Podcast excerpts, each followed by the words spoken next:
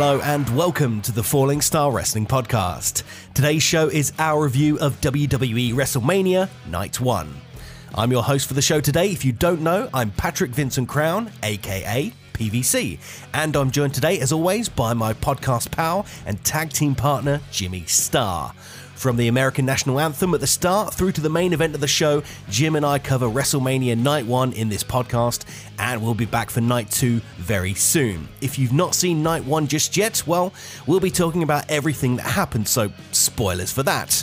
Drop a comment over on our Facebook page if you have any thoughts about the biggest show of the year from WWE. We'd love to hear from you.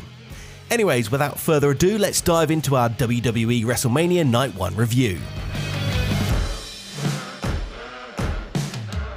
So, WWE were back for their grandest event and most stupendous show of all. We are talking about WrestleMania. Now, we sat down and we've watched night one of WrestleMania. So, we're going to sit here and we're going to review night one of WrestleMania. Jimmy, you managed to watch the show. Give us a kind of a, an overall view of WrestleMania night one before we jump into the nitty gritty details. Well, aside from the fact they used the word stupendous fucking 577 times um, and uh, a few little issues I had with the show. I actually thought uh, both nights were very, very good. I think this is probably the best WrestleMania they've had in a long time. I don't like the two night format. I wish it was a one night format. I wish I would go back to that.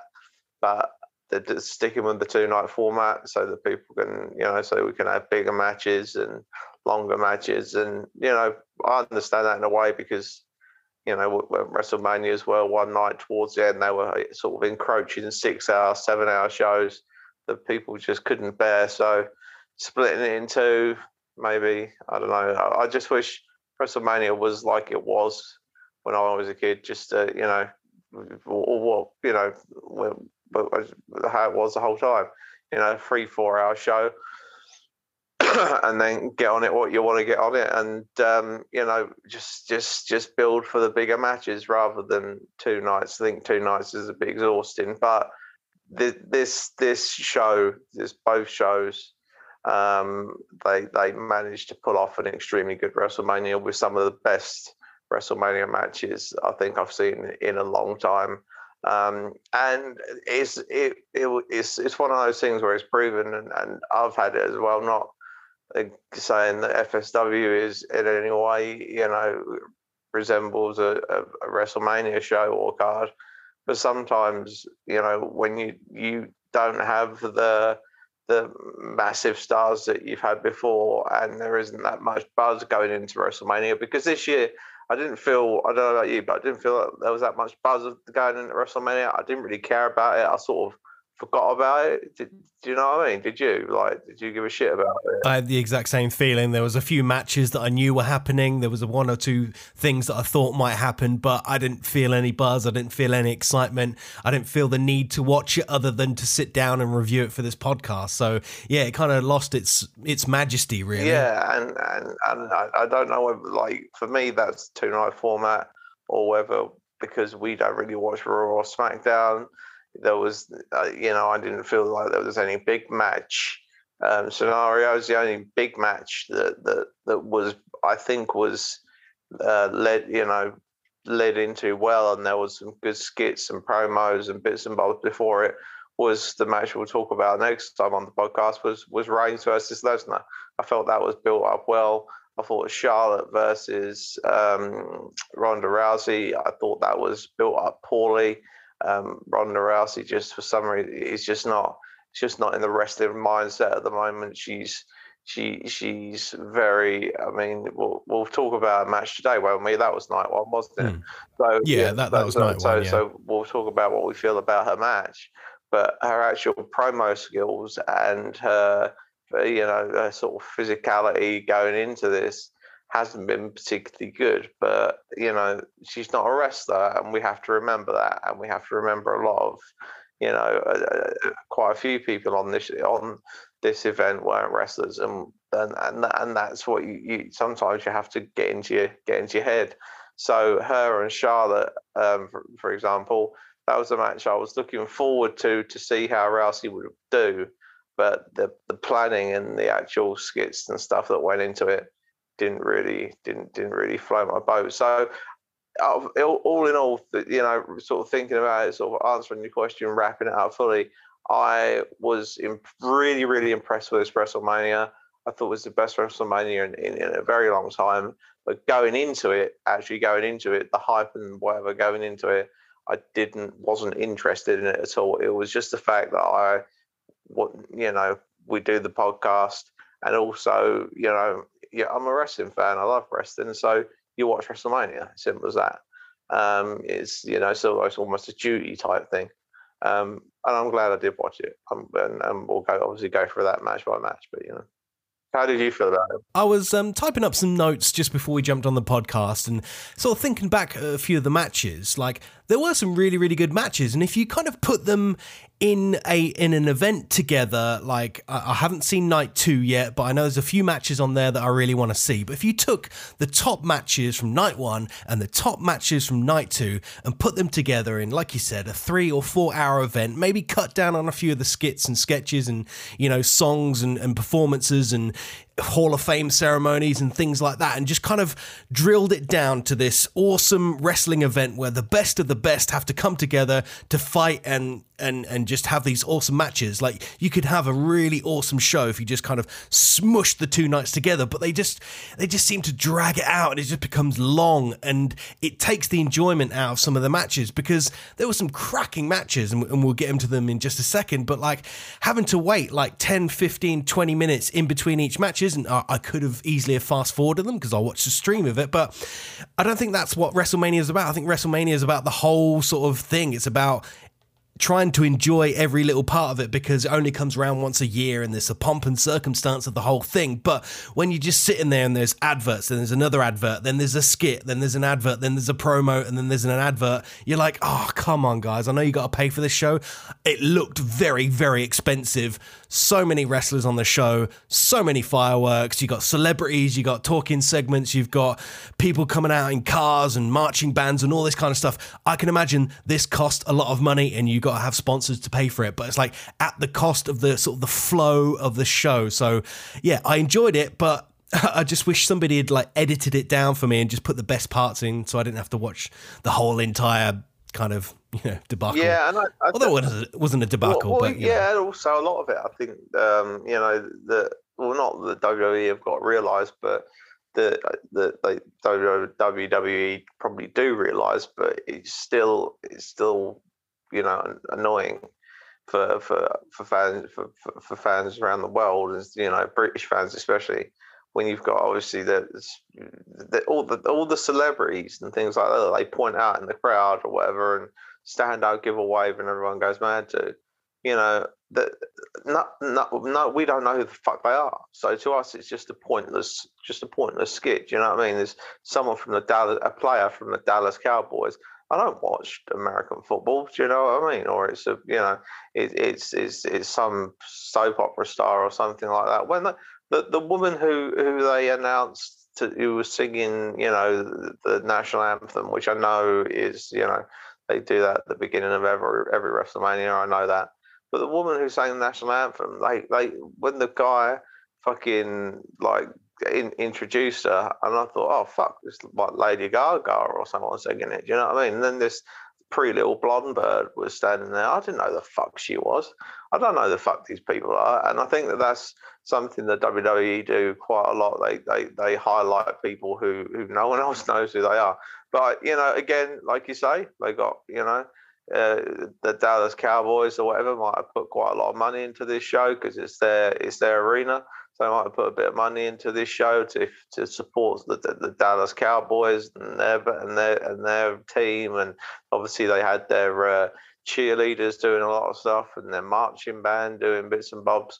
But you know, a lot of these people, I just don't know who they are. So yeah, you're right. The the, the skits and the and the celebrities and all that sort of stuff that they that they point out or bring in or use, I've, I've no idea who the fuck these guys are.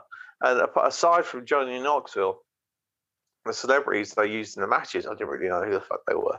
Um, but obviously, we'll go and talk about that a bit later.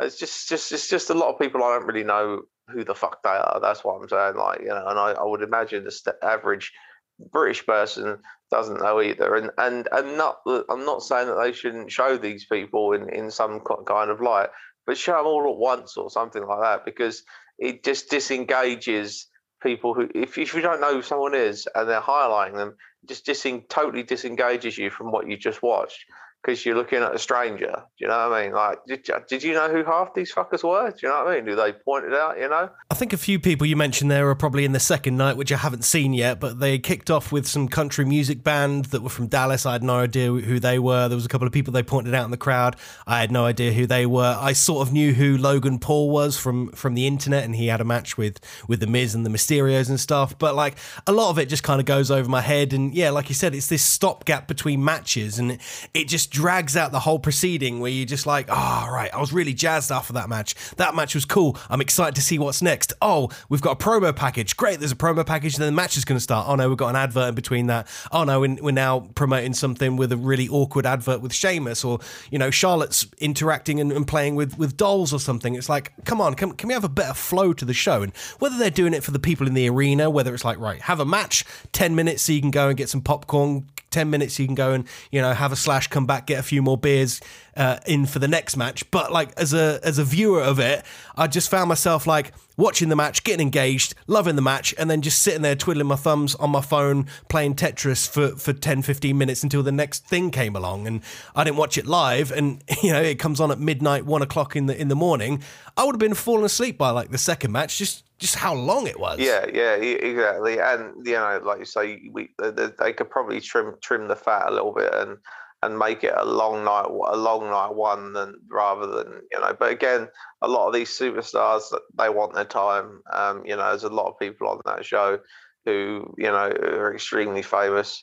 A lot of wrestlers who are extremely famous, um, who have come for, for, for obviously for for a good paycheck they don't wrestle year round. This is their biggest exposure they're going to get, and they want their time. And if they want their time, then this is the best way, I suppose, for Vince McMahon, the WWE, to give it to them. And that's and that's by splitting it down into two nights. You know, it's, it's not it's not something I really really hate. It's just something. It's just too much wrestling.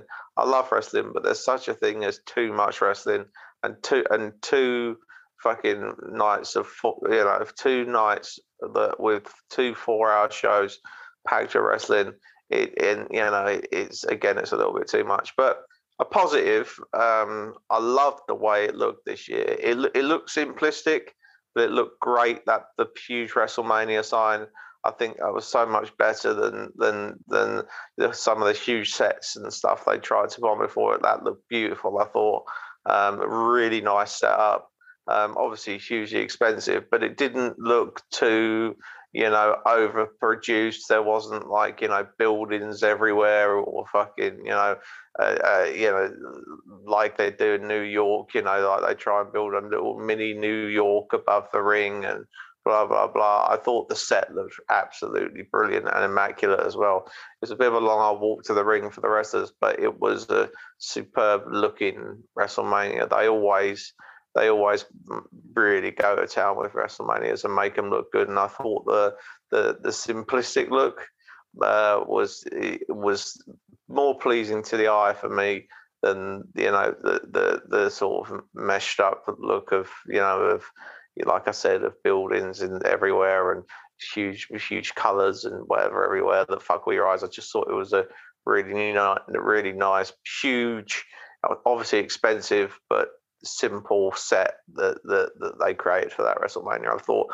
thought this year's WrestleMania looked great. Yeah, it was nice and clean, and I didn't really feel that kind of really long entrance way. Um, whereas in you know events in the past, like they've done some of the Saudi Arabia shows where literally it takes them five minutes to walk down the ramp. It didn't feel like that. It felt big enough where you know a wrestler can be walking down the ramp and you know showing out and and interacting with the crowd and interacting with the camera. You know, and a lot of people had very unique entrances, which is really, really cool. I always love to see that at WrestleMania, but it didn't feel like they were walking down the ramp for like 10, 20 minutes like they have done in previous shows. So I was, I was thankful for that. Yeah, yeah, no, you're right. It, wasn't that long, but it, yeah, it was, it, it, it was, it was just a really, like you say, really clean, you know, smooth, smooth set, and I, I thought, I thought it looked great for uh, for WrestleMania. And, and once, once it got going and G'd up and everything, and once the fucking know, stupid shit with the uh, with with with the national anthem was over and you know everything gets kicking off. You know, I was excited to see it. It got my blood pumping in it, and I, I, I wanted to see what happened. So yeah, let's crack on with the match this way. Us Brits don't really get the whole national anthem thing, do we? But anyway, we kicked off WrestleMania Night 1 with Rick Boogs on the guitar. He was playing his guitar very loud and he brought down Shinsuke Nakamura. This was a tag team match for the SmackDown tag team titles. It was Rick Boogs and Shinsuke Nakamura versus the champions, the Usos. I thought this was a pretty kind of standard tag match to kick off the event. It felt a little bit pre show for me. Um, nothing out of the ordinary for the Usos. When you you put those guys in the ring with anybody, they can always, you know, produce really, really, really good results. Shinsuke is awesome. Rick Boogs, I've not seen too much of him, but he seemed to handle himself pretty well in the ring up until later on in the match. Um, he went for a spot where he got one of the Usos in sort of a Death Valley driver, fireman's carry type thing, and then the other Uso kind of jumped on top. And Rick Boogs is a very muscular, very strong looking man. Um, he tried to pick up both Usos, and it kind of looked gimmicked. I thought this was part of the match. Um, he just buckled and fell to the floor, and then you didn't see him for the rest of the match. So I thought it was a work because because later on they were trying to the announcers were trying to tell us what had happened to him, like exactly what had happened. And like, I think it was Corey Graves couldn't quite get it right and they started laughing and they were sort of joking about. It. I was like, this is a work, right? If some guy's just like patella has just popped out of his leg, like, why are you like laughing about the the the scientific term for for what's happened to him? And then later on, they showed him actually being carried out by like five different trainers and a referee, and I was like, actually, it looks like he's properly messed up his knee. So like. I feel really bad for Rick Boogs as per, as somebody that's had bad knees and things like that happen in the middle of the ring. Like it's awful, but you didn't notice it in the match. Well, I didn't notice it. I noticed he crumpled to the floor, and then that was him out of the match. And then you know the Usos um, sort of took over and, and pinned Shinsuke Nakamura and retained the titles. You didn't kind of notice it. The referee didn't throw up any X signals. There was they just sort of pushed him out of the way and carried on with the rest of the match, which made me think that it was a work, but I guess it wasn't, and I, I don't fully know. But yeah, poor lad. Uh, did you manage to see this match? Yeah, I did. Yeah, yeah, yeah. Like you said, very simplistic. Uh, obviously, the Usos tend to ramp it up a little bit when they wrestle, especially on big shows. They'll start fairly simplistic, and then they'll, you know, they'll they'll they'll bung in all their shit and getting a load of false finishes. But this wasn't like that. It was a very simple tag. Um, the obviously the Usos are the heels. Um, and the, I don't know if they're trying to wrestle like heels by being more simplistic, and that's fine. They are, you know, that's what a heel tag team should do. They shouldn't really outshine the baby faces, in my opinion. Um, Shinsuke Nakamura, you know, I know he was huge in Japan and everyone loved him in Japan, but since he's come to the WWE, I don't think he's done very well. I don't particularly like his style. Um, I know a lot of people love him you know, so it's going to annoy people. But I'm not a Shinsuke Nakamura fan. I, I've not watched one of his matches and thought, yeah, I really like this guy. I love him. I think he's he's got a great entrance. I think he's got this. I think he's got that. I, I find I find him just irritating, um, and I find his wrestling quite poor. So I'm not a fan of Shinsuke Nakamura. Rick Boogs. Um, the the name Boogs annoys me. It's very close. Too it's too close to bogey. Um, uh, so, uh, uh, without sounding too mature, Rick Bogey doesn't really do it for me. Uh, so the, the, the Boogs name just annoys me. Um, he's obviously taken over from Elias. If he's coming down with the ring with a guitar, he's the, he's the new guitar guy. Um, and he obviously plays his guitar and whatnot. It's all right. It's an all right gimmick. Um, you know, it's but it's just a mid card he's not going to get above lower mid card with that gimmick. Um, he seems, like you said, he seems to wrestle well. He looks good, um, but it was just a simple tag match, and I think a lot of that was down to them probably cutting a fair bit of it out because old Rick Boogs was fucked. So it was just a simple match with a simple ending, and uh, the result that you'd expect. Really, I think I can't really say any more than that. It was just, it was just, you know, think as they were getting going, old Boogsy hurt himself, and that was it. Done. Just go home. Get roll up and get the fuck out of there. Yeah, it was pretty simplistic. Um, I sort of tend to disagree with you a little bit with Shinsuke Nakamura. I agree in in a sense that I don't always like his wrestling style. I think it's quite different, which I think different is always good, but sometimes it's not always good. I know I've just contradicted myself there, but like different is is can be really really good. But I think in his case, like different seems kind of not wrestlingy. He's that sort of strong style thing, but I'm not, I'm not, sure if it really works. But the thing I like about Shinsuke Nakamura is more about his kind of charisma and his personality and his look and his entrance. Like he has a great entrance song, and I think he's just he just kind of oozes. Like if he just did an entrance and came down and just did a few little bits, I'd, I'd be happy with that. And then like the, the match is just just the match. Like he he could almost be like a really cool kind of like valet or manager, but because he doesn't speak very good English, he couldn't talk for them. But he could just be out there and kind of sing and dance and do his kind of little poses and, and shake around and, and, and just look really cool. And then I'd be happy if he didn't wrestle, which is really weird because, uh, yeah, well, Shinsuke Nakamura's always had a lot of buzz about he just, him. He just looks like he's having a fucking epileptic seizure to me when it comes to the ring. And, and the thing is, it's like, you know, he in I have seen some of his Japan matches, and when he's allowed to do his strong style and kick people in the fucking head, the you know his stuff, his shit looks good. But unfortunately, he's come to the WWE and they've said, unfortunately, we don't allow, allow that here, mate. We have to wrestle fucking, you know, God knows how many times a year. You can't be kicking people in the fucking face. So he can't do his strong style stuff. And I think that that's really, really taken a huge amount of his game away. Um, his strong style kicks and all that sort of shit he was really known for and his strong style knees and all that sort of stuff. You know, he he he was sort of like a look, look bit of a looks to me like a bit of a sort of precursor to Kenny Omega. He used to do a shitload of knees and kicks and all that stuff in Japan and try and fucking you know kick people's heads off their heads like uh, you know kick people's heads off their shoulders like they were footballs. Um, he he's not allowed to do that in WWE and and he's but he's still trying to do his kicks and all that shit. But they look weak. They just look weak because he's not allowed to obviously do them properly, or well, not properly. He's just not allowed to kick people in the fucking head, um, which I think is a good thing. I, if I'm wrestling someone, I don't want them to kick me in the fucking head. I want them to be a pro and and and, and be able to work it. Um, but in in Japan and wherever he was before he was in the WWE, I'm sure he was a superstar because he does, like you say, that the, his entrance is is different. I don't like it, but a lot of people do, and I can admit sometimes that maybe my my taste is is different to is, you know different to a lot of other people. So, but it's different, and I suppose in some ways it's cool. And he used to do that shit before he got to the WWE, so that would have got him noticed. His strong style kicks and punches and killing people would have got him noticed, and then it gets him to the WWE and he apart from his entrance, he can't do his in ring shit anymore, and it's just taken him, just taken his his his his spark away, I think, um, and it's only ever gotten him to a certain level, and I think he's stuck at that level unless he does something, unless he changes his gimmick up or does something totally different. He will just be a, a mid card, lower mid card guy. Um, and it shows in this match, I suppose. It shows it, but at least you got WrestleMania at least he got WrestleMania paycheck. Feels feel horrible for for Rick Boogs if he's hurt his knee, um, because that's just shit. As you say, I've never I've had bad knees, but I've never done. I don't know if I've ever done anything specific to my knee in a match. But I, ha- I have bad knees, and just the ache of, of having bad knees sucks. You fucked your knees up. You know what it's like you know, uh, uh, you know, we could always ask Craig. You know, Craig fucked Disney up, was was out of the game for, for nearly a year. You know, it, knees are funny things, and they're really fucking nasty when you haven't, you know when you hurt them.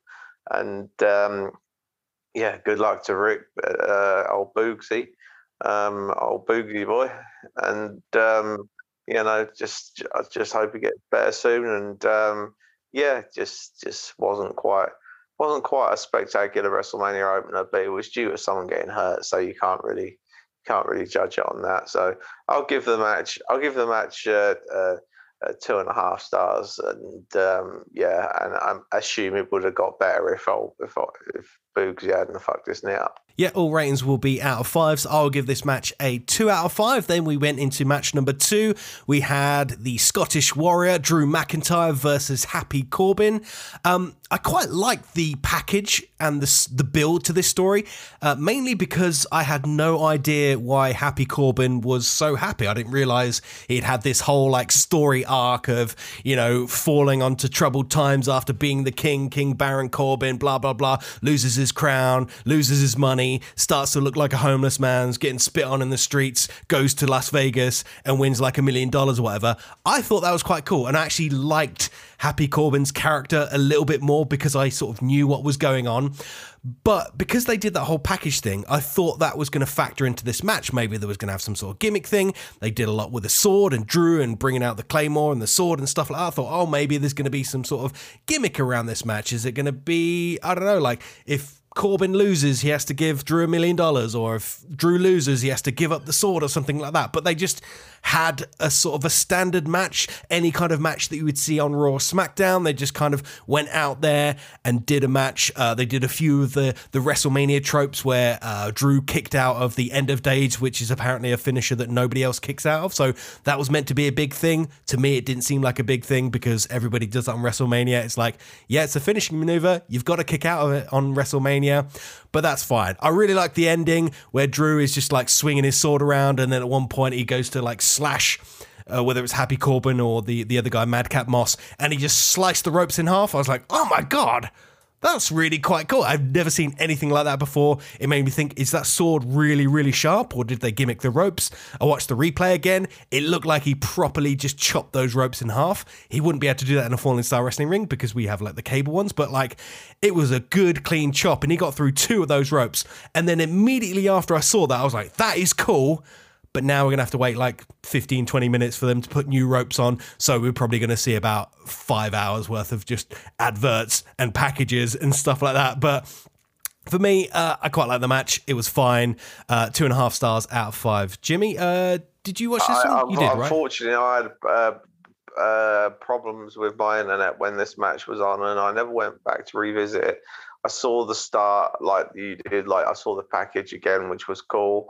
I knew why Happy Corbin was happy. I I, I clocked that on, on the, another show, so I knew he was he, he went to Las Vegas and, and won a few quid. Um, but yeah, and and with I know obviously I know who Madcap Moss is. So un, unfortunately, um, I again my my internet went a little bit dodgy during this, and I could have gone back and revisited it, but by the time I've watched WrestleMania, I thought, fucking hell, I'm not going all the way back to the second match to see, you know, to to watch, you know, an eight minute just, you know, an eight minute heel baby. I'm sure it was good. I can imagine what it was. Eight minutes of heel and baby face work, like you said, a few kickouts out, a few big moves towards towards the end. I did see Drew chop the ropes. Um, I don't know. I'm sure the I don't know if the ropes were gimmicked or not. It probably was. Um, I don't know what happened, um, but it looked cool. Um, and yeah, it's just it's one of the, that's a, one of the sort of problems I've got with Drew coming to the ring as a, with a sword. It, um, you know, it's part of his entrance. It's cool and looks amazing, but you know you could never use a sword as a weapon to you know his like you know it was my it, it was it was totally be suspending your disbelief when Triple H used to come out and hit people with a sledgehammer. But cutting someone with a sword, do you know what I mean? That's that's just never going to happen. So you know he's never going to fucking chop someone in half with a sword, um, and you know you know it's never going to be used as a weapon. But it makes for a really cool entrance, and I understand the whole Celtic fucking warrior thing, and you know he's pretending to be like a sort of Braveheart type character with the sword and all that sort of shit. I get it and it looks cool. Um, uh, Happy Corbin, um, you know, I know it's different to direct, to wrestling in a Hawaiian shirt and you know white strides and whatnot, and that's fun and you know funny or whatever. But I, I don't, I don't, I don't, I don't particularly. I like, I don't mind the character. And I don't, I don't, I quite, I think it's quite funny the way he's got there, and it's definitely brought out a side of Corbin that he needed because um, he needed to work on his character when he started. He was very one dimensional when he started, and now he can do pretty much anything in the ring. But I just think Happy Corbin is too much of a talent um, for them to waste. So I hope they don't let him go. I hope they eventually just strip him of all this shit and give him a nice gimmick that he can really sink his teeth into and um, you know and, and and go on to bigger things because I, I do actually quite like him. although a lot of people don't, but I do actually quite like him.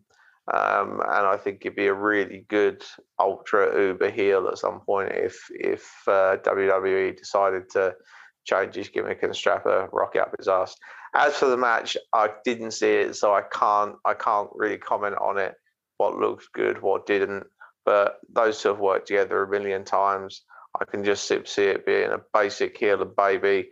Um, probably looking at the way things went with poor old Rick Boogs, that probably should have been the opener. Um, but uh, it wasn't. It's it, it's you know from what I read, it was just uh, it was just a solid solid eight minute match where yeah to get Drew over really and uh, cutting the cutting the ropes in half um, looked cool and added a bit of a WrestleMania element to it.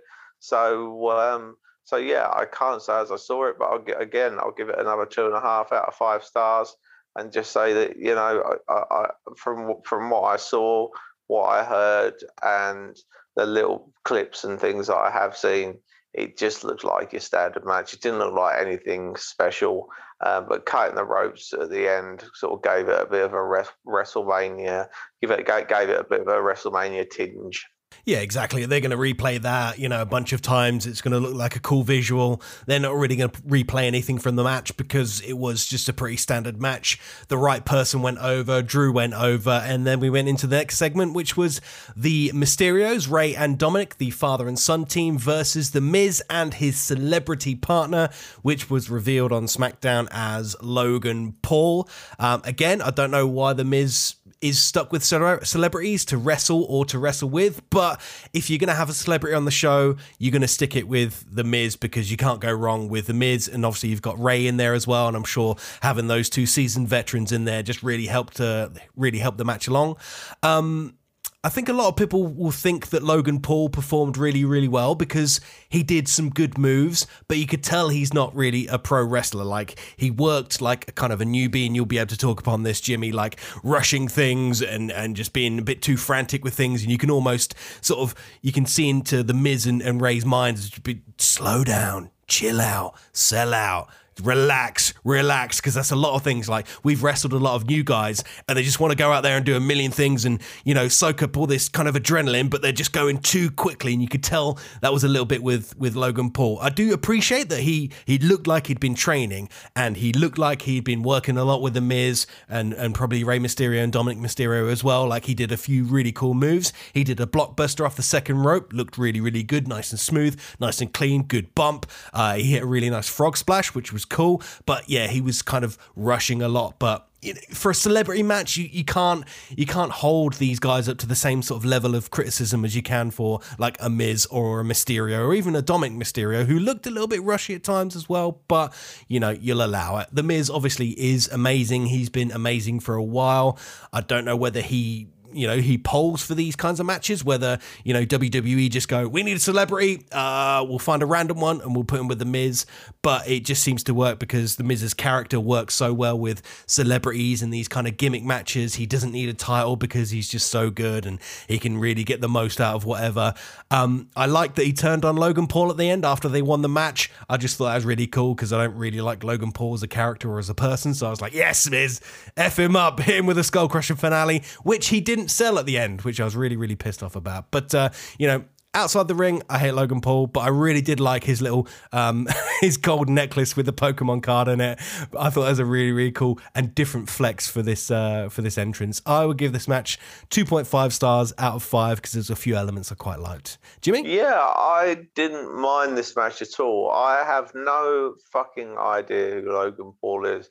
Can you just give me a little bit of a, of a I don't know. Do you know who Logan Paul is? Can you give me a bit of a you give me a bit of a synopsis as of who the man is? So I think when he was younger, he's part of like one of those like Disney kids clubs. So I think he grew up as a kid Disney actor. Then he transitioned into being basically a YouTuber, YouTube influencer. He got in a bit of trouble because he, he got a quite a famous video where he went into the um you know those forests in Japan where people kill themselves. He went in there and filmed around there. He got a bit of notoriety in that.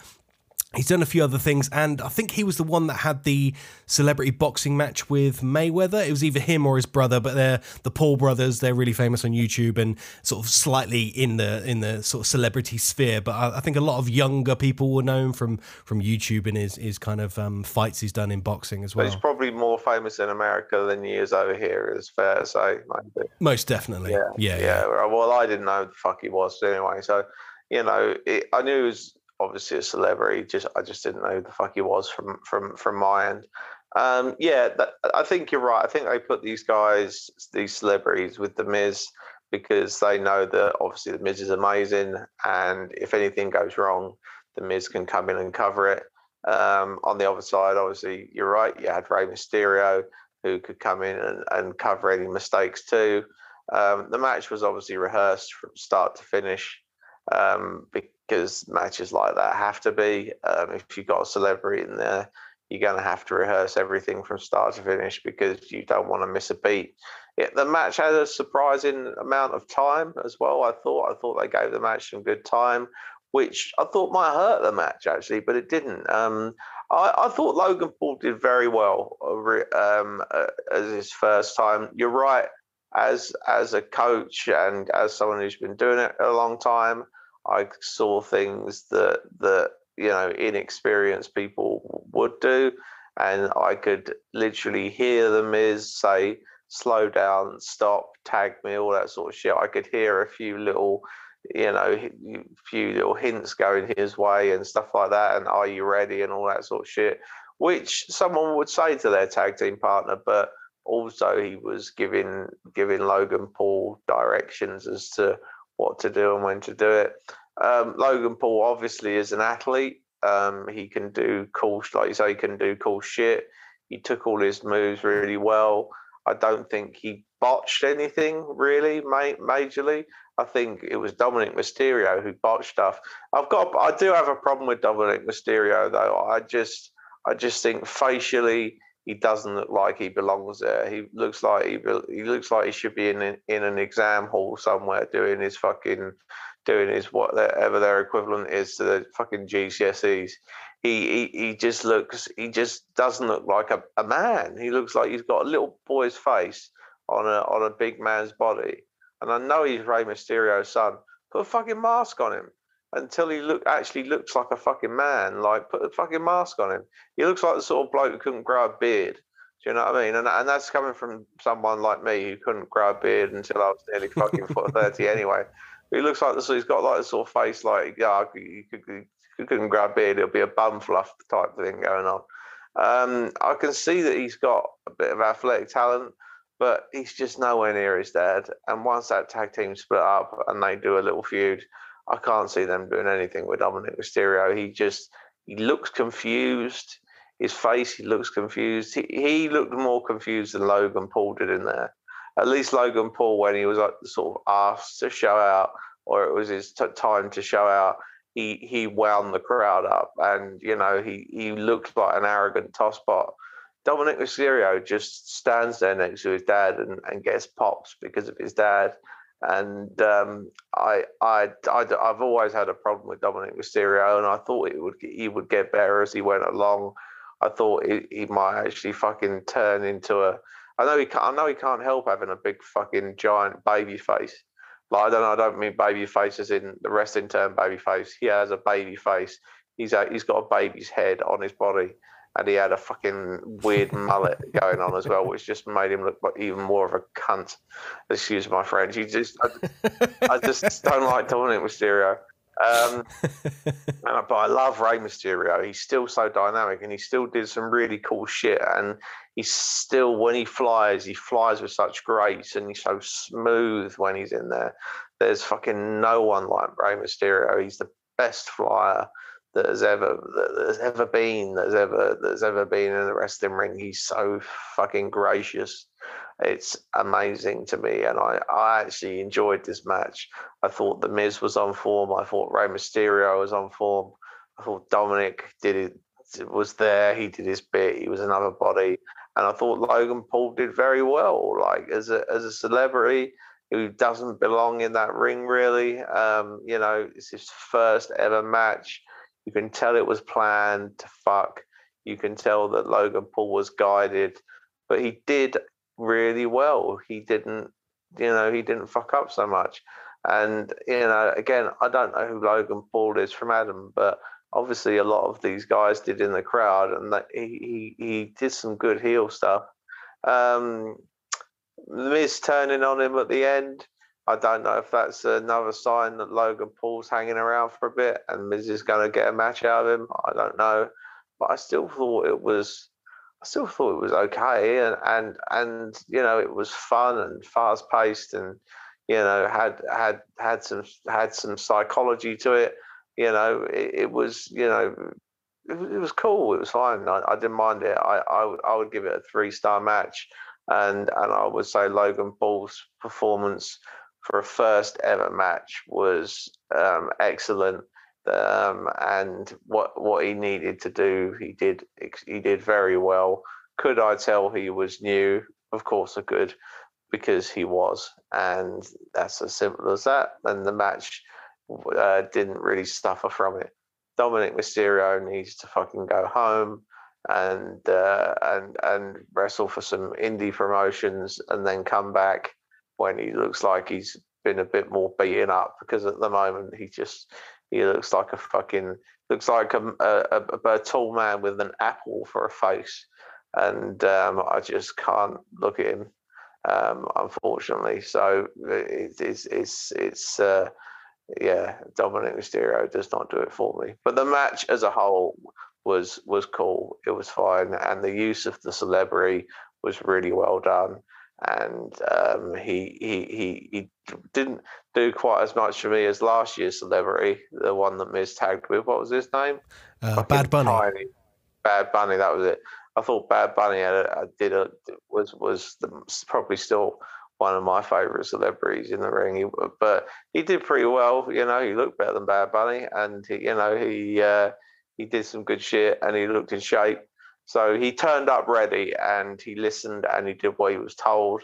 And you can't ask for more than that. So yeah, three stars out of five. I think the thing with Dominic Mysterio is it's odd because his father is so muscular and small that you just assume that the son is going to take after his father. But he's sort of almost the opposite, isn't he? He's kind of tall, lanky, like skinny fat, and has like zero tan and this weird mullet type thing. And it's like, it's so weird just seeing them together because you, you, you could put them in a lineup and you'd be like, I don't know. Well, obviously, we don't know what Rey Mysterio's face is like. Well, we've seen it in WCW, but that's a long time ago. But yeah, like I'm sure they do look alike when you take the masks off, but like they just look like polar opposites because Rey is this kind of like muscular unit that can fly around the ring, and and Dominic Mysterio sort of looks like three children on on each other's shoulders because he's got that sort of super baby face, you know, three children in a trench coat type thing, and it just it just it just looked really weird. I was just like, man, just put some fake tan on, and it's like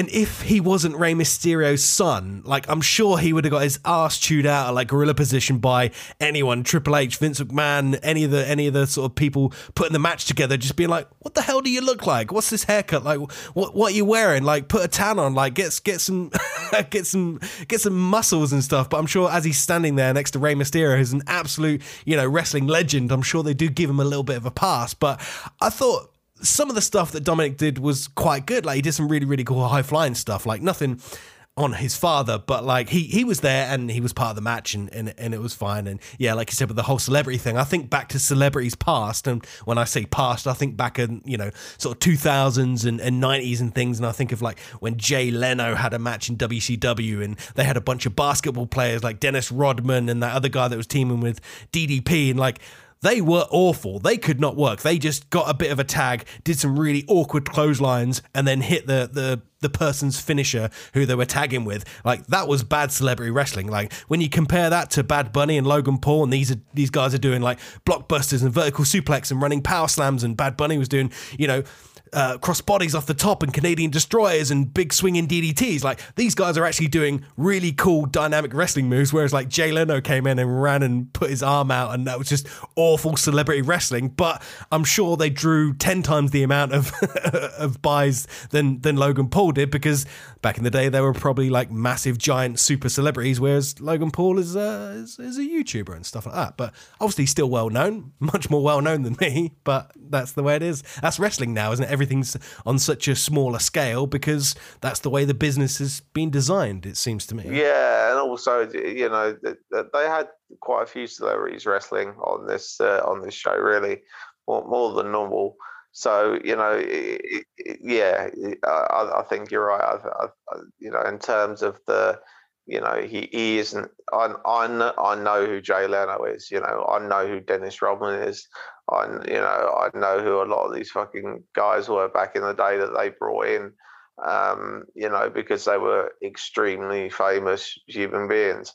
So they didn't really need to to practice or do a lot. They just needed to show up to get the you know, and, and the fans were, were already had already bought the pay per view. But now it's not down to pay per view buy rates and things like that. It's you know, it's it's it's about sponsors and Peacock and all that sort of stuff and whatnot. And you know get get get you know get money in through through through other businesses and other means um, you know it's probably handier for them to have a youtuber on a huge youtuber so youtube might show a bit more interest in sponsoring wwe i don't know you know i don't know how it works these days i don't know how the business structure or the business side of it works but i don't know the what the point was of having logan paul on but he did very well so you know fair play to them Jimmy, do you like playing games? Well, of course, I like playing all sorts of games. I like playing games outside. I like board games. And yeah, I'm a, I'm, a, I'm a big fan of playing games. Awesome. Well, I'm pleased to present to you our latest podcast sponsor. Now, let me set the stage for you. You're 14 years old and you're at a birthday party, and there's a girl there you like, right? One you'd really like to lay a big fat smacker of a kiss on. Well, how would you go about it? Well, maybe you see if everyone wants to play a game of spin the bottle or even truth or dare. Remember that? Well, you either have to answer something really embarrassing about yourself or you have to do a dare, which could be even more embarrassing. And, you know, at age 14, who wants to undergo that level of looking like a doofus? Well, do not worry, with this new game from our partners over at Zoo Image Gaming Incorporated, you will never feel silly or stupid ever again. It's a simple card game where you, the owner of the game, are in control. You shuffle the cards and hand them out one by one to your friends around the table, and then you, as the games master, step inside the steel cage. Then you go around the table and each person flips over their card. If the card says truth, they have to answer the preloaded question. It could be something like, What colour pants do you have on? or Who do you have a crush on? Then they get to step in the cage with you if they answer truthfully. Then one by one, by one by one, until somebody turns over the bear card. Yep, you heard me correctly. The bear card. When the card is flipped over, they have 20 seconds to outrun a giant, hungry, salivating brown grizzly bear. And if they don't make it into that cage, they lose the game. Simple as. The game is called Truth or Bear, and they're sponsoring today's episode. So thanks to Zoo Image Gaming Incorporated for bringing us Truth or Bear. Next up, we have the Raw Women's Championship match. We have the champion Becky Lynch, uh, Big Time Bex, versus the challenger Bianca Belair. Now, uh, Jim, I'll let you uh, guide this one through. What do you think to this match, mate? Um, I love uh, Big Time Bex's new haircut. I thought she looked great. Um, I've, I've, always thought she was hot, actually. I think I met her once um, years ago. I'm sure I did. I either met her or um, the other girl who was uh, um, who you don't see much of anymore, Bayley. I've, I've met one of those two. Anyway, I, um, yeah, she. I thought she looked really good. Um, I like her new haircut. I like her new hairstyle. Loved her entrance. Thought it was great. This this seemed like the first proper WrestleMania match um, where they were putting where they were putting the bells and whistles on everything. So when Becky Lynch, Lynch came in in that big posh Range Rover and the and they had the you know the, the chauffeur letting her out and all that shit. You know that that was that was cool. Um, you know, and she's got a character down to a T now. Um, again, I still think she overplays it sometimes a little bit, but still, you know, once the match gets going, that's that's normally fine. Um, so she had an awesome entrance, and you know, which which was, you know, befitting of a WrestleMania. Um, and same as you know Bianca Belair.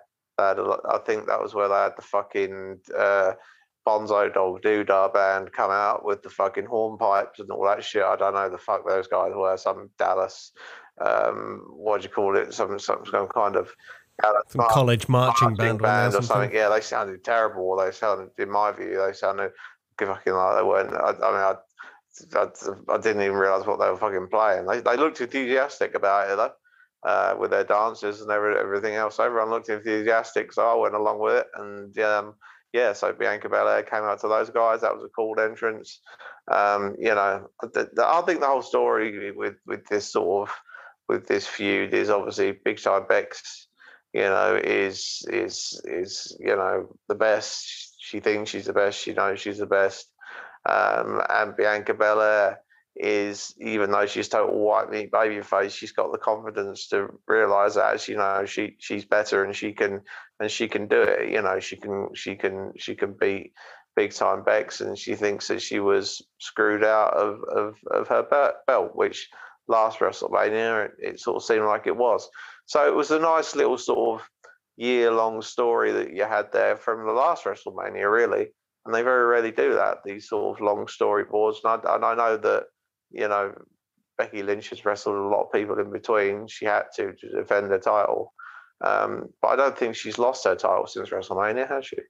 Last WrestleMania when she uh, she won it at SummerSlam, wasn't it? SummerSlam, she came out as a really big surprise, beat uh, Bianca in like yeah, 10 seconds, and then has held on to the belt ever since. Yeah, but she's been running through other women. She did like Lita, Doudrop. Um, I think she, yeah, she, she's beaten quite a few other girls. So yeah, it, it made her kind of run to WrestleMania kind of seem like something. And obviously with the babyface chasing Becky, like I, I, I like the story going into it. And it's it's nice to see long term booking from WWE. I'm sh- I'm sure Well, I'd, I'd like to think that in, when when they brought her back for SummerSlam and made her win the title, hopefully they were like, right, okay, yeah, Bianca's going to win it back later on down the line, but we're we're going to make her work for it, and it was it was good and it was better for it, right? Yeah, much better. Yeah, like I like I say, long term booking always always works. You know, especially when you got some big time stakes involved, like you know, like like like a you know the, the women's title and all that sort of stuff um, yeah, long term booking always works because you can you take your time with it, man. You can build it up. You can build up stories. You can build up the heel as the heel. You can build up the baby face as the baby face.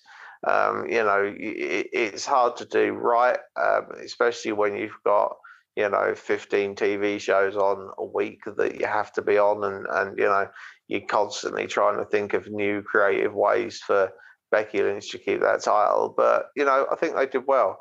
Um, go, going to the match, I mean, it was it was probably the the the best match, definitely up until that point of the show. Um, and it was one of the better matches of the night. I thought that they they both worked so hard to try and put on a, a WrestleMania classic, um, and they very nearly managed it. There's, uh, you know, I, they, they, they, and they did, they did manage to put on an amazing match. Don't get me wrong. Um, is it one that will be remembered forevermore? I don't think so. But was it a great effort by both women um, to really try and put on an amazing match? Yeah, it was. Um, you know, they worked so hard. You could tell that they really didn't want to have any gaps in their work. They were solid. Um, the match built up. Um, uh, there's quite a lot of kickouts and things at the end, which is a WrestleMania staple. Um, kicking out of big moves and kicking out of finishes and shit like that. So you know that part was what it was for me. Um, you know, I just have to accept that that's what they do at WrestleMania, and to be honest with you, that's what they do on most shows nowadays. Um, a finisher isn't really a finisher, but it was a really beautiful match uh, with a really good story um, and two girls who really wrestled their heart out to try and on a WrestleMania Classic. And up until that point, um, it, you know, it, it, was the match of the night. Bianca Belair going over um, was the right result. Um, she she what she has worked very hard. She is amazing for how long she's been doing it for, and she's now got it. Like you can tell, she's got it. She knows her character. She knows what to do. She knows how to, you know, pull off those facials in the ring. She knows how to get sympathy. And for the first time, seeing her wrestle uh, in that match, I did. I've never ever seen her as a heel ever in my entire fucking life. I just don't see it. I just think that she's too too much too white meat. And I'm not saying change her as a heel, but there were certain ways she wrestled and certain things she did in that match which were cool. Um, but I thought actually you have got the intensity to be a heel. You could do it if they gave you, um, you know, the right swerve on or the right twist rather on your character. You could be you could be a heel. You could do it all now. I just got the impression with Bianca Belair that on that night she became a complete wrestler, and you know Becky Lynch is superb. She knows exactly what she's doing, and yeah, they just worked so fucking hard you know, I can't can't I can't knock it. Um, I, I, there were a few just little bits I, I didn't like. I, I don't like all the, the, the kicking out constantly. Um, I think he could have done with being a couple of minutes shorter, um, just just for the flow of the match.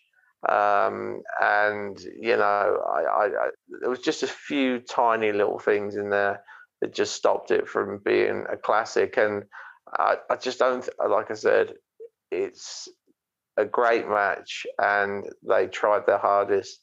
I just don't think it will be remembered, um, which is a shame. Um, it might be remembered for a couple of months, but it won't be remembered like a, you know some WrestleMania matches are. So you know, and that's probably down to them being women, unfortunately, and that's an unfortunate thing to say. But I would give it four and a half stars out of, out of five. I really thought it was a hugely impressive match. Really did. First match that felt like a WrestleMania match. I can't really disagree with you on any of those points, Jim. Yeah, when you were running through that, that's pretty much how my notes were laid out. I really liked Bianca's entrance. I think I liked her entrance a little bit more than you. I, I kind of got with the rhythm of the marching band. I thought it was really, really cool. I didn't know what they were playing at the beginning, but then I'm not really super familiar with Bianca Belair's music. But when it kind of kicked in and then she kind of came down and then they were playing along with her music, I just thought it added that extra little bit of thing to her and it made it feel like a real WrestleMania moment. I wasn't so hot on Becky's one, but I don't think you have to have a super exuberant thing for a heel. Like she came out, it was pretty simplistic. You know, she's a big star. She came out, people opened the door for her. Why wouldn't she? She's got the glasses on. I really liked her hair as well. I thought it was really, really cool. Quite, quite like the makeup. I thought her whole ensemble was really, really good. Um, and yeah, it was just cool just to have these WrestleMania moments, these WrestleMania entrances, and like you said, these girls, these girls absolutely busted their asses for this match. They put a lot into it, and maybe, in my opinion, that was a little bit to the detriment of the match because there was so much in it. They were just like go, go, go, go, go. They were given I don't know how long the match was, twenty minutes, half an hour, whatever, but they stuffed in so much stuff into this match, and like you would, you've got this opportunity on the grandest stage of them all, the most stupendous show in the world. You're going to go out there and you're going to try your absolute hardest. Like, I don't think they could have done any more in the match. And it was nice for them to get in the ring and for it to feel like a big fight feel, like you're doing the entrances and they're looking at each other and they didn't just go straight into the match. They looked at each other up and down. And Becky's got this snarl on her face. And, you know, Bianca looks like she wants to go in there and win this match and just do everybody proud. She's this massive baby face. And it just had this one moment where they just took a second and I just thought, yes, this is WrestleMania. This kind of reminded me of those big main event matches where you've got like The Undertaker and Triple H in the middle of the ring and they just kind of look at each other, knowing what's going to happen, knowing that they're going to absolutely tear the, the living shit out of each other. And these girls just did that thinking, right, this is the moment. This is the calm before the storm. We're going to look at each other, you know, in a, in a wrestler to wrestler kind of, kind of way and just be like, right, we, we we have to do this. We have to pull this out of the bag because you know we need to do this for ourselves. We need to do this for this you know eight month story we got going along. We need to do this for women out there, and we need to do it just so we need to kick this show off. And I think they really, really, really did.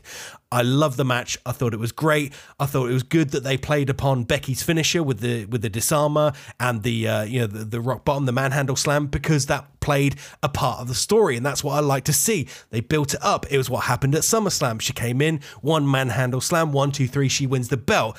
You know, she had to do it a few times on Bianca, who just kept kicking out. She did it on the outside on the steps. Boom. She got back into the ring. She did it again. She pinned her. One, two. She kicks out, and everybody's going, I think she can actually do it. And it only took one of um, Bianca Belair's, you know, kiss of death, boom. Uh, I don't know what you describe the move where she puts her on the shoulder and the torture yeah, rack and then slam down like front. One, two, three. Driver, People, yeah, I'd say maybe, yeah. yeah, yeah, exactly. And the crowd went absolutely wild. It was definitely the right victory. They put it in the exact right place. Was there too much going on? Yes. Did I enjoy the match and love the result? Hell yes, four out of five stars. I really enjoyed this match.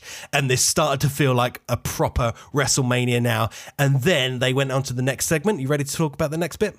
Yes, go. So the next segment was was also really good as well. There was a little bit too much build up again with the adverts and stuff, but I needed this next package to be aware of what's going on. Now, I sort of follow social media and wrestling kind of lightly and very loosely. I've got a couple of guys at work that I talk to about wrestling, and the whole thing was about Seth Rollins and who his mystery opponent is going to be. And I quite like the package, although I'm not massive on Seth Rollins' weird, kind of unhinged, laughing, maniacal character. I don't know if it works because he's sort of half babyface, half heel. But that that's that's an aside. Like he's trying to get into WrestleMania. Like every you know wrestler would want to do. He's doing tag matches, trying to get in the tag division. He's doing other matches, trying to just just get on the WrestleMania show, which you would do, and then boom, he doesn't. He gets a text from Vince McMahon. Vince says, "Come see me in my office." He thinks he's going to get fired, and then Vince says, "No, uh, you're Seth Rollins. You know, you're a Grand Slam champion. You've you've done everything you you can do in the business. You are going to be on WrestleMania, but it's going to be a, a hand picked opponent. And unfortunately, due to wrestling, social media, and the internet, nothing can be kept a secret. So I sort of pretty much knew 99.9% knew that who his mystery opponent was going to be and I hoped that they wouldn't ruin it but they did not ruin. This was a massive return for Cody Rhodes. Cody Rhodes was Seth Rollins' mystery opponent, and I thought they treat him really, really well. They gave him a really good entrance. They treat it like a really big, high profile match. The introduction was done right, and I was just hoping throughout this entire match that they were going to treat him seriously. They were going to take him and make him into a superstar that he can be, that he's made himself on the Japan scene, and of course in AEW. And I think that WWE actually did the right thing. They put Cody over clean. They did a few homages to the to the Rhodes family. They didn't bury him. They gave him a good entrance. They made him look like a star. They made him feel like a star. They gave him that really, really cool entrance, good theme, nice graphics, and all that sort of stuff. So, um, yeah, I was into this match, and I thought these guys, again, like the match before, they put on a WrestleMania type match. Again, did they do too many finishes and kick out of too many finishes? Of course they did, but because that's that's the way these guys wrestle, and that's the way that wrestling is these days, where you have to go out there and you have to throw everything and the kitchen sink at a match because it is the most stupendous show in the world. I thought this match was great, and I'll give it a four out of five stars. Do you mean? Yeah, stupendous is the word. I mean, it, they, I, I I, you know, I, I knew it was going to be Cody Rhodes too. You know, like you, ninety nine point nine percent sure. You know, there's no secrets in wrestling anymore, especially if you take a little bit of an interest and have a little bit of a read on, on the dirt sheets online or whatever. You, you, you pretty much know what's coming. So I knew, as you did, it was going to be Cody Rhodes facing Seth Rollins. Um, going back just a touch, Seth Rollins' character, yeah, is uh, the like you say, the maniacal sort of lunatic. Doesn't really care, you know. Like you know, he's he, he's just I don't know really what his character is. I can't really describe it. It's just, it's, yeah, it's just like a fucking lunatic. But um, it, it, I I did Seth Rollins' gear looked like he was wearing his fucking old auntie's curtains. Do you know what I mean? it, it, it, I love it looked like it was he looked like he looked like he'd, he'd, fucking been in one of those lost and found boxes. little lacy number, yeah, wasn't yeah, it? made, I made his gear out of yeah, an old fucking tutu or something. It looked it looked weird. Well, he looked cool. He looked good when he had his like when he was in the ring and he had his shirt off. But coming down to the ring, yeah, it just looked like he he nipped down the charity shop and fucking sewed himself up yeah. and said to the lady backstage, the WWE lady backstage, "Can you just make some gear out of this?" I just bought this down for, for, for three pound fifty down the local fucking RSPCA fucking shop, you know. So you know, it was it, that was that was fun. Um, and yeah, like you say, he's just a touch too maniacal, but you know, whatever. The the crowd are on board with it. Seth Rollins looks like he's having fun, which is the main thing. Um, and he's a star. There's no way you can deny that. And this is the one da- down thing, downplay thing I'm going to mention about this match, which, which, uh, and if you look, if you look carefully, you can see it. And um, it was the fact that Cody Rhodes looked nervous throughout the whole match. Like when he came down to the ring, you know, he was doing a lot of, you know, yes and geeing up but he's been wrestling on the indie scene now for a long time, and that WWE style is is a little bit different. And this is what I mean by the WWE style. They don't really show out that much. They don't really interact with the crowd that much. They they the WWE want want the crowd to be with the match through the storytelling that they've told on their TV. They don't, you know, they don't really do much fucking cheap stuff and clapping and all that. What do you call it? You know, like we do on our shows because no one fucking knows who we are if we go somewhere else. So we have to, you know, we have to try and get the crowd to be on our side. They've got TV uh, and a lot of it. And if people watch it, you know, they they know who the characters are and who their favorites are. So they can cheer and boo, you know, accordingly. But I thought Cody Rhodes in the ring, especially, looked nervous. His face, he looked a little bit lost. Um, but I can understand why. He's coming back to the WWE after basically taking over the world of professional wrestling, starting a fucking rival company, um, then leaving that rival company. Like you said, he did a lot in Japan. He's made a huge name for himself. Um, you know, he's he's he's a completely different wrestler to what he was when he left. Um, his entrance was cool he came back, but when he got in the ring, he just looked a little bit nervous. He looked like he was concentrating, and I picked up on that a touch. But no one, and I might be wrong because all the ratings for this match were through the roof. Everyone loved it, as did I. I thought it was a great match. I thought they did some really cool stuff. I love that fucking reversed um, suplex, top superplex they did off the top rope into the um, in into that sort of reverse DDT slam thing. I thought that was a really cool spot. I thought they did some amazing stuff. Again, a little bit too much, maybe a tad too long, but this is WrestleMania, and, and WrestleMania is about excess. So you sort of go with it and just think, right, let's look at this as a as as a non pay per view. We're in WrestleMania mode now. These guys are trying to bust it out so that they have a match that people remember. Um, and I think people will remember this one. And hopefully, like you say, they did the right thing. They gave Cody a clean victory over Seth Rollins, who is a WWE mainstay. Now, let's just hope that's not WrestleMania favor and they maybe bury him as time goes on because WWE have a habit of that. Um, hopefully, they won't do it because I would imagine for Cody Rhodes to come back to the WWE, there's been quite a lot of conversation, there's been quite a lot of investment, and WWE will probably, hopefully, will hold on to their promise and make Cody Rhodes a star because I do believe he is a star. Like he he he knows the game. Not only is he a very good wrestler, um, and he looks like a wrestler. Um, you know, he's got re- an extremely good business mind. Um, you know, he's got a great acumen. I'm, I'm, sure he can put an amazing match together. And if he had anything to do with this match with Seth Rollins, there's, proof that he can put a great match together. Seth Rollins was awesome once the bell rang. Um, and, you know, he, he, he treated the match seriously it, it reminded and and to be honest, yeah, I, I, it was one of my favourite matches of the night because even though they did um, a few flips and dazzles and doodahs, it was mainly sort of like old school wrestling with uh, some old school story talk, storytelling, and I like that. Um, it had it had a nice story to follow, and they built it up, and they built it up, and they built it up, and they built it up till in the end, you know, fucking Cody Rhodes did his, you know, he did a couple of Cross Rhodes, and then he did a little homage to his father, like you said, and then he finished him off at the last Cross Rhodes. It was it was good, and the Cody cutter and all that shit it was good. It was great. There was some great moves, well placed, good storytelling. Um, you know, really good wrestling. But just look at Cody Rhodes' face. Just look at his face throughout the match. That's all I'm saying. Look at his face and then look at Seth Rollins' face. And I know Seth Rollins is a total different character. Um, but, you know, WWE like big and Cody Rhodes hasn't been doing big, big, big because he's been wrestling in AEW and doing what he wants, and now he's going to be get, get, getting told what to do.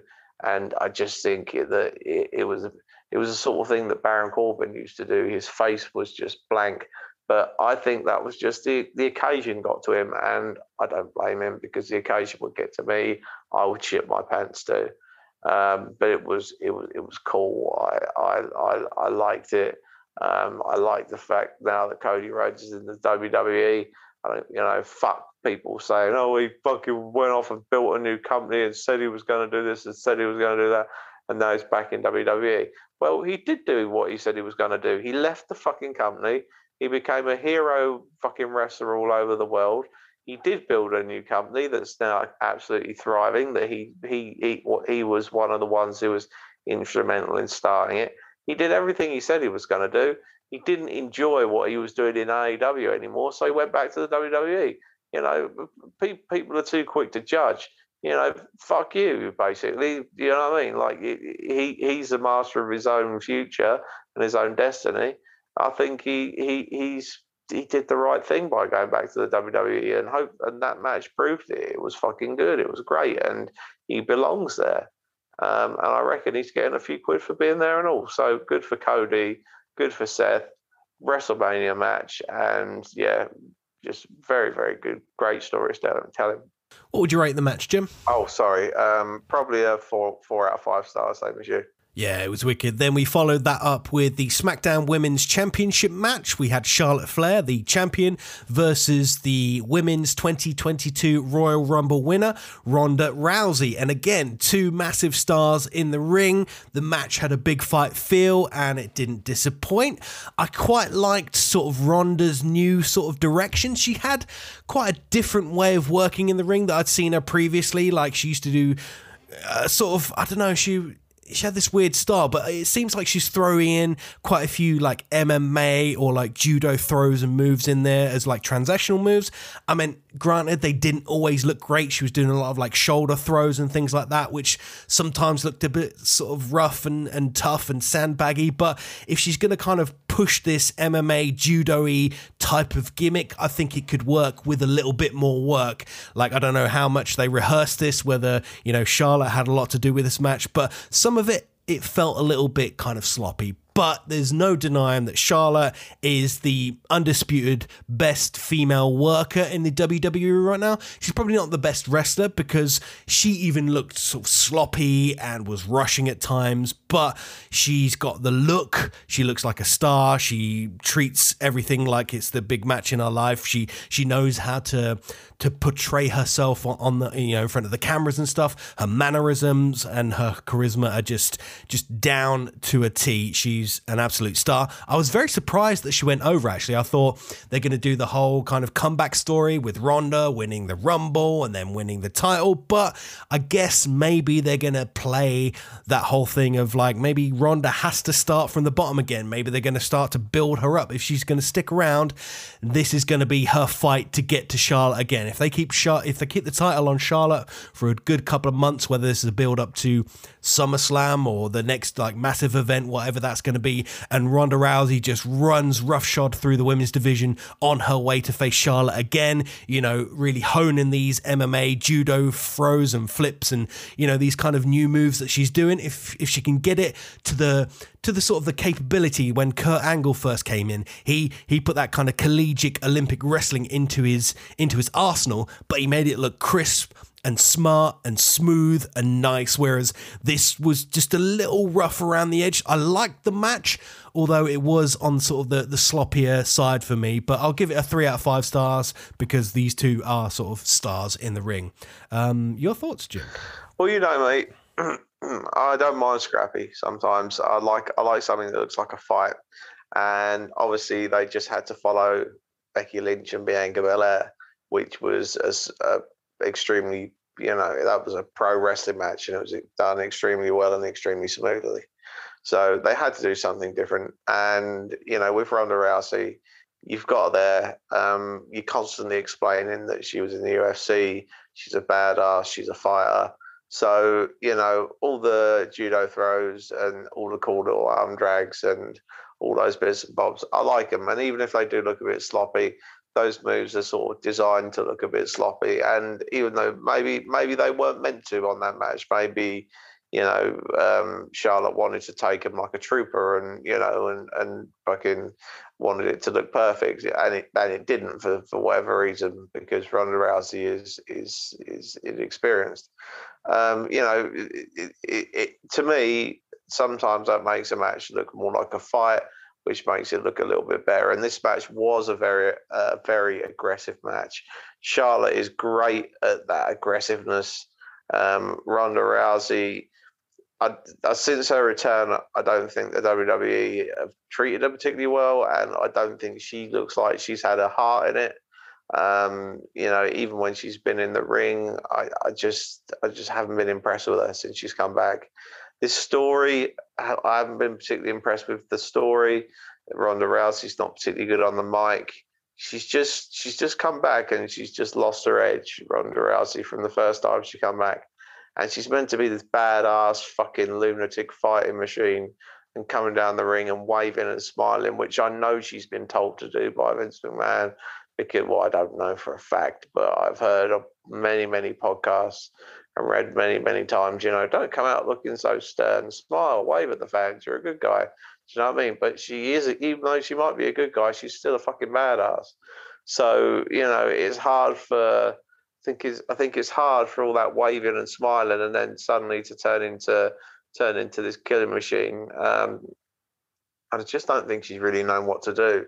So this run for Ronda Rousey up until this match, I've been quite unimpressed with it.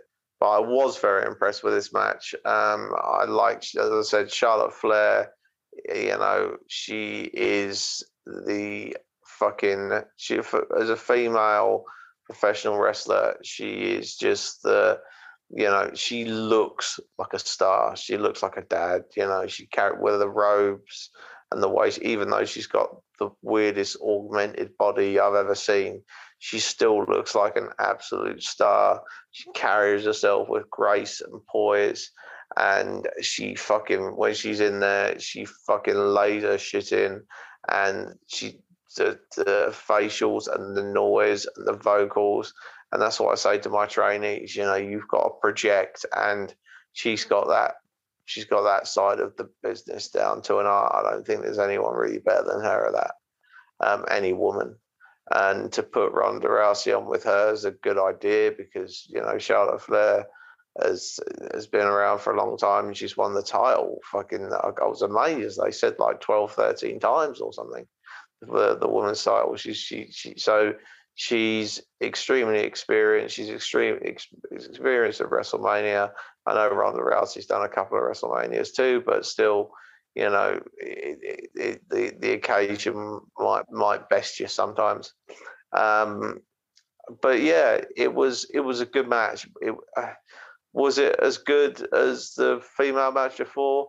To a wrestling fan, um, you know, your standard wrestling fan, probably not. To me, I liked it because it looked like a fight, and Ronda Rousey actually looked like an ass kicker, and you know I don't think it hurt her losing that match. I personally think mm, the reason she lost that match was, yeah, I think it was a bit of a test to see whether she would lose a match and not whinge, and also you know backstage like you know I'm fucking Ronda Rousey type thing, and also you know she's beaten those girls before, returning the favour type thing, but also going along with the storyline. I don't think it hurt Ronda Rousey at all. And I think that, um, yeah, I think that there's more of a story to be told. Um, and it was it, for me, it was a great match. I would put it up there with the with the Becky Lynch match for me, just in terms of my enjoyment, because I do like to see a fucking good fight, and that was a fucking good fight. So I, I would I would give that sort of four, four, four and a half stars maybe out, out, out of five. Um, you got Ronda Rousey there, man, and she's fucking, you know, it looks like she's fucking when and when she looks like she's kicking ass, she's got such intensity there, and you've got Charlotte selling brilliantly, and then when Charlotte goes in there and fights, she looks like she's believable, looks like she could actually beat Ronda Rousey. You know, it's just done so well, and again, another WrestleMania type match, um, sort of dream match type thing and I don't think either girl disgraced himself at all. I thought it was I thought it was brilliant. So yeah, I'm gonna give it. A, I'm gonna give it four stars out of five. Then we headed into the main event of night one of WrestleMania. We had a talk show segment. We had Kevin Owens come out to host the Kevin Owens Show. Now, to prelude this, they did show a little bit of a package, kind of detailing what's going on. Kevin Owens has been basically been running down the state of Texas, calling everyone hick and hillbillies and criminals and wearing big stupid hats and big stupid boots and Canada's best, you know, really standard heel kind of work. You know, you take you take the mick out of the state that you're in, and there's no bigger star to come out of the state of Texas than Stone Cold Steve Austin. So I thought it was odd to finish, you know, the grandest and most stupendous event on a talk show segment, but I thought it really worked because you've got two people in the middle of the ring who can talk and who have character and who can tell a story through their vocals. And obviously, Stone Cold is a giant, massive star. Other than probably like The Undertaker, he's like the biggest star to come out of Texas. He can still talk and he's still over like Rover, and especially in Texas. But you could have put this event anywhere in the world and he still would have got that monumental big pop at the beginning when his music hit. Even I jumped out of my seat and I haven't heard that music, you know, hit in an arena in quite some time.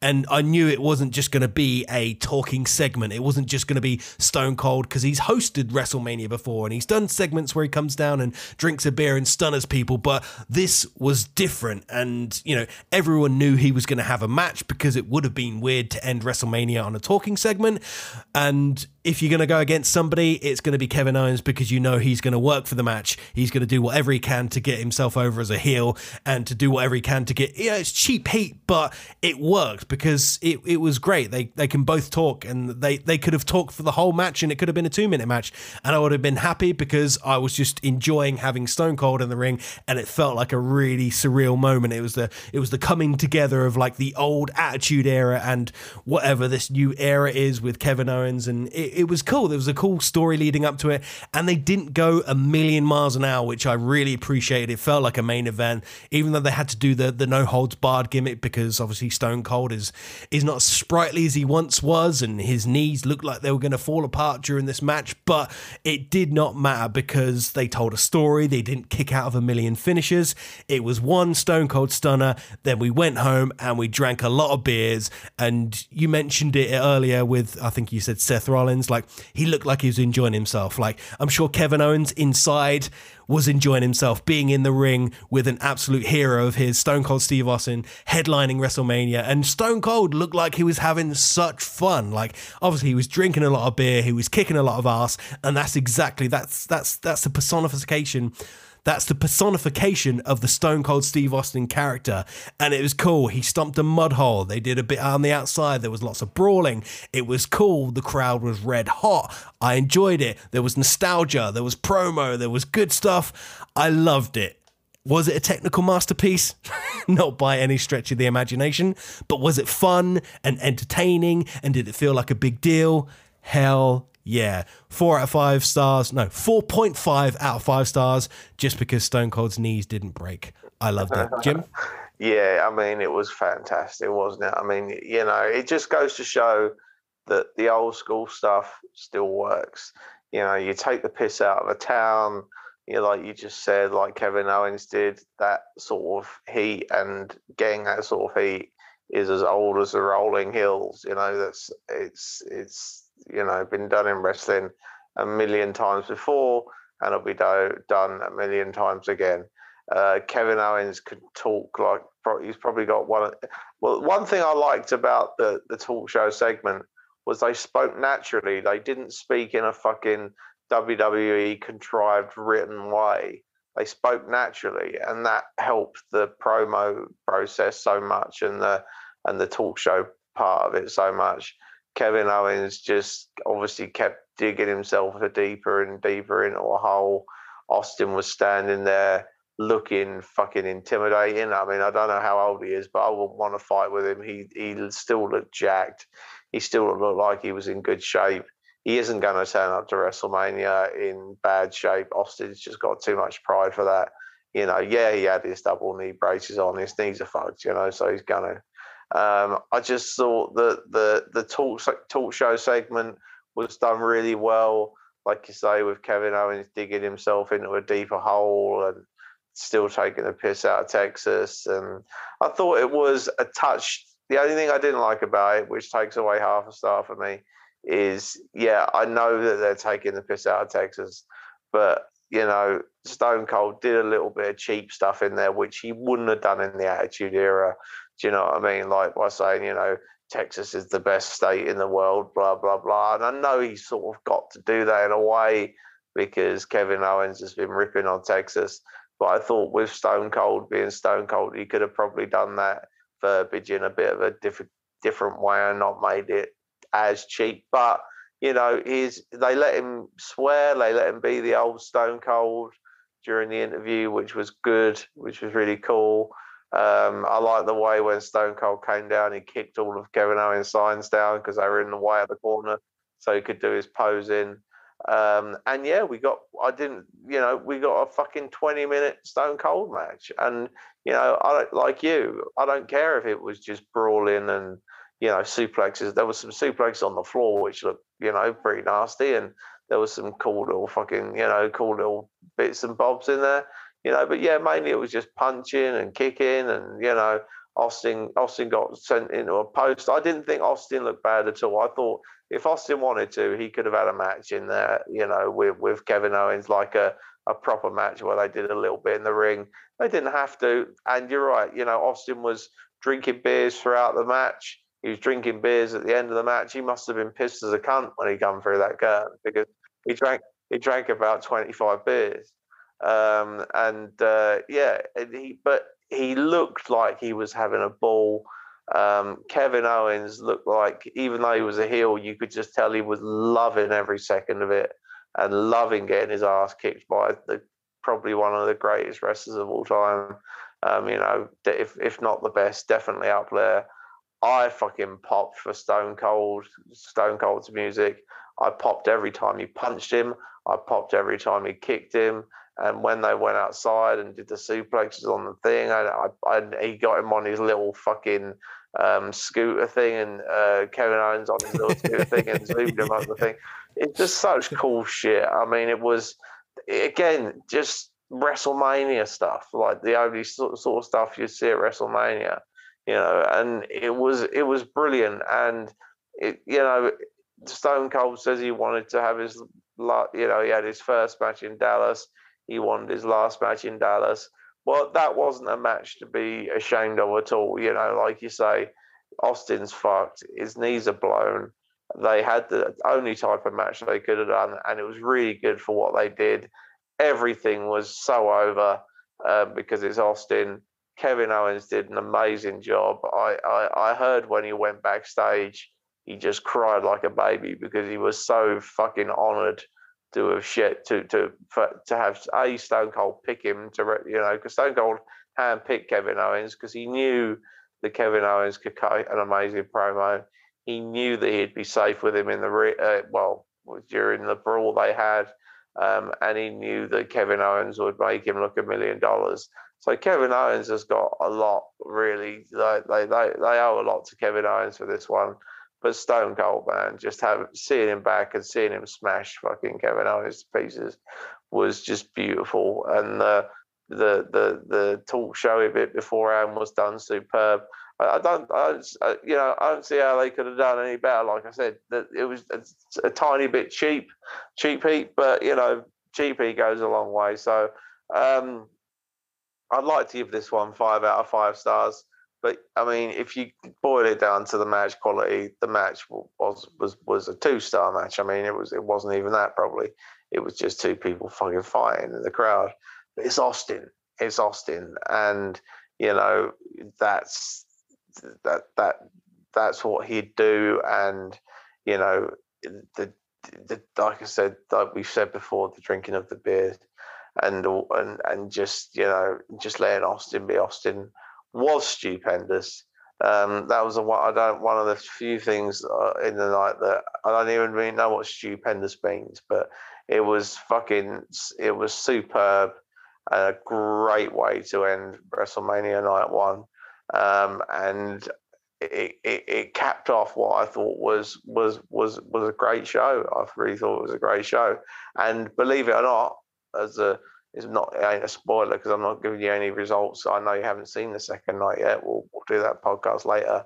But night two is actually even better than night one, and I thought night one was a, was a great was a great was was was a great show and an amazing way to end it. So Kevin Owens, the segment, the match, club it all together. Yeah, you've got to have a four and a half sort of five star match on your or five five star five star entertainment on your on on on your map there because it was it was it was great. It was fucking brilliant. It was wicked, and I love the match. And yeah, WrestleMania Night One on a whole, like it felt like a really, really good event. And just going down the matches here, like I'm remembering having like quite a good time watching the matches, being very entertained by these matches. Like, were they all five star classics? No, there was a few matches in there that felt like filler. But like just going through these, if there wasn't so much, so much filler in between the matches, like this would be such a cool event. Like sometimes when they do their like pay per views and stuff, they they will have a match, then they'll have a small segment, then they'll have a package, then they'll have a match, and it seems to flow a lot better. It just seemed like WrestleMania. It's like they they had sort of two and a half hours of solid entertainment and then the rest of the hour and a half they just had to sort of fill it and they were like i don't know what to do. All right we'll go to the we'll go to this celebrity in the crowd for for 30 seconds then we'll go and do a musical segment. Now we've got this ad break then we'll go on the package but we'll make the package a little bit longer just to stretch everything out. And it's like i don't know if you if you trimmed this wrestlemania night one down to two and a half, three hours, I think it'd be a wicked, solid show. So for that, and in my mind, if I can just picture the matches and I can picture the sort of uh, the circumstance and how it felt, like it was a good event. I'd say it's like a good sort of three and a half, getting on for like a four star event. What would you rate the event on a whole, Jim? I'd put it as a four star. I mean, when you got Austin in there, um, you know, and you actually get a match with, with Austin involved, and you know, when you got Cody Rhodes and Seth Rollins yeah, yeah, wrestling, which you wouldn't expect to see. You got the two girls matches where they're absolutely busting their ass. Um, you know, you, you sort of you, you've got four four or five matches there. You know, and and and the celebrity match too. You know, you got you got sort of five matches there, which are really good, and two matches which which weren't bad. They were just filler, um, or they were just you know they were just you know trying to warm up the crowd. Um, you know, it, it I, I can't I just can't. I can't. Well, obviously there was some little bad bad bits in there, and like you say, you know, backstage skits or whatever, some, some kind of fucking, you know, angles or videos or that you did we didn't need to see, or it didn't matter if they weren't on there. But you know, match quality wise, um, which is really what what the show's about. Um, I just I, I, thought I thought I was I watched it and I was really surprised. I, I thought this is the first WrestleMania show that I've seen in a long time that feels like a WrestleMania, which I know I've said a few times now and I said it at the beginning, but I mean it, it felt like a WrestleMania. Crowd were hot. The fucking you know the matches were good. They were given time. um, and it was it was it was really really good. It was really really good, and you know for night two to surpass that, um, they were going to have to work hard, and luckily they did. So you know it was a you know I know they keep, kept using the word stupendous. If you know, but it was stupendous. They fucking it was it was a terrific it was a terrific show and a terrific first night, and you'll see what I mean when you watch the second night first night was amazing, but it didn't overshadow the second night. They had some some good surprises in store for that one. So so for it, the first night was brilliant. I really thoroughly enjoyed it, and uh, yeah, like you say, you could trim the fat a little bit and make it a two and a half, three hour show, and it would have probably made it better. But you know, like we said earlier on, it's WrestleMania. They always bung a load of shit in, and they always fucking you know do a load of, you know, he, oh, here's fucking Minty Brown. He plays for the fucking Detroit Bangers and he's fucking, you know, he's centre half. Who the fuck is that?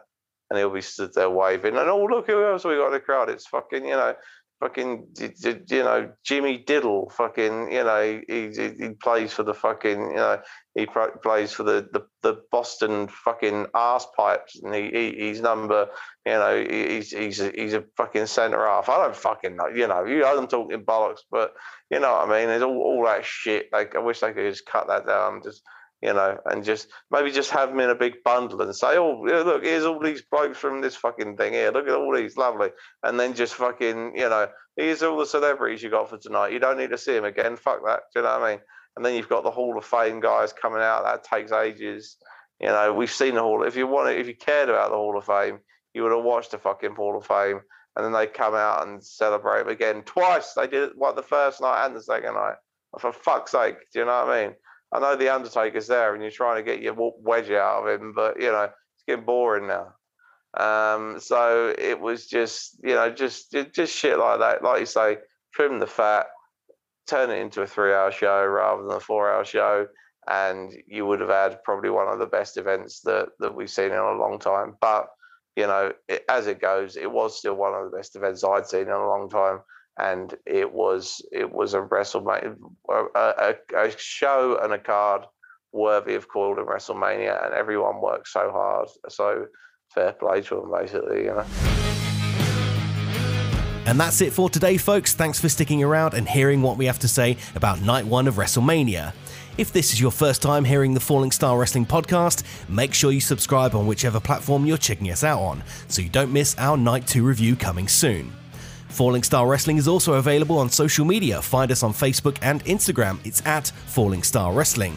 You can find the boss there on Facebook. He's at Jimmy Star Wrestler. And of course, your favorite painted pro wrestler PVC is on Facebook and Instagram as well. I'm at PVC Pro Wrestler. Thanks again for listening, and we hope to see you next time for another edition of the Falling Star Wrestling Podcast. See you later.